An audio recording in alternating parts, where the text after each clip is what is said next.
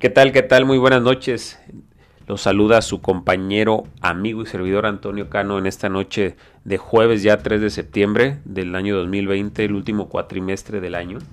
Ya para cerrar un año de oportunidades, un año de adversidades, un año en el que despertaron muchos, un año en el que lamentablemente quedan vivos muchos, pero en nuestros recuerdos, que yo creo que es lo más importante, en las experiencias vividas con nosotros y en los momentos inolvidables que, de alguna manera tuvimos al lado. El día de hoy me permito hablar de esta parte de los cuatro acuerdos que habla el doctor Miguel Ruiz, que es el primero y que ya lo habíamos hablado, pero hoy me permito complementarlo, que es sé impecable con tus palabras. Y él nos menciona que lo que eres y lo que sientes lo muestras por medio de tus palabras. Esta frase tan corta, pero tan profunda, hiere. Esa frase tan corta pero tan profunda es digna de analizar. Lo que eres y lo que sientes lo muestras por medio de las palabras.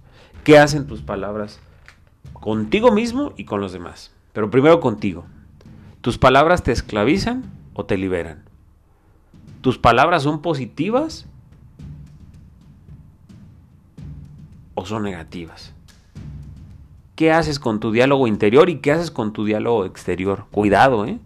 Muchísimo cuidado. Ese manejo de emociones y esa conexión de cerebro, emoción y boca, a veces nos hacen que la reguemos. A veces no tenemos un control interno con nuestro diálogo interno y andamos haciendo unos barrabasadas y, hacemos así, y andamos haciendo muchísimo daño con nuestras palabras. También nos dice que las palabras son como semillas y la mente humana es muy fértil. El único problema es que con demasiada frecuencia esa fertilidad se les da para las semillas del miedo. La mente humana es un campo fértil, fértil, pero lamentablemente a veces sembramos semillas de miedo. ¿En quiénes? Nuestros hijos, en nuestros seres amados, en aquellos seres que nos acompañan, en aquellos seres que nos ayudan, que nos motivan, que están siempre a nuestro lado. Nuestros padres, nuestros, amigos, nuestra pareja, nuestros hijos. Y repito, nuestros hijos. Las palabras son semillas. Y la mente de la persona que te ama es un campo fértil. Es un campo muy fértil tratemos de no hacerle daño con esas palabras. Por eso repito, sé impecable con tus palabras. No solo para ti, sino también para los demás. Cuidado con tus palabras. También nos dice que cuanto más autoestima tenemos, pues menos nos maltratamos.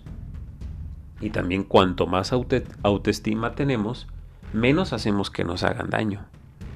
Tenemos tolerancia, sí, pero no permitimos que nos hagan daño. A veces esa imagen de perfección que tenemos o que ya nos han de alguna manera moldeado es una de las razones por la cual nos rechazamos, ¿no? En muchos sentidos. Eso lo hacemos con nuestros hijos tenemos, tendemos a ser tan perfeccionistas, tan sacar el 10, tan el número, tan el recto, tan el correcto, que a veces peligramos de que nuestros hijos no sean felices. Muchas ocasiones luchamos y luchamos y luchamos porque ellos tengan las mejores calificaciones, porque sean los mejores en la actividad que sean, porque hagan muchísimas actividades. Pero perdemos de vista lo que les hace ser felices a ellos, lo que les apasiona a ellos. A veces es mejor no hablar sino escuchar. Por eso Dios nos dio dos orejotas y una boca, para escuchar más de lo que hablamos.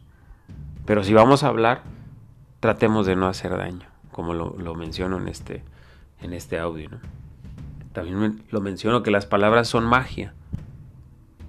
Ese es el don más poderoso que tenemos como seres humanos. Y lamentablemente a veces lo usamos contra nosotros mismos. Puede ser esa magia blanca o esa magia negra. Yo te pregunto a ti cuál utilizas más. Los chismes contagian. Perdón, ¿no? De la expresión, pero los chismes contagian. Y hacemos chismes tras chismes y le agregamos y le agregamos y le agregamos sin pensar que aquello que estamos diciendo ni en nosotros nos consta, ¿sí? Ni lo vivimos, pero más sin embargo le puede hacer daño a la imagen de la otra persona. Tratemos de callar un poco, tratemos de dialogar internamente antes de poder hablar, o antes de hablar o de emitir una, una opinión. Sé impecable con tus palabras. Cambia tu manera de tratarte y tu forma de cómo tratas a las demás personas. Repito, especialmente aquellos a los que más quieres. Concluyo. Solamente recibirás una idea negativa si tu mente es un campo fértil para ello.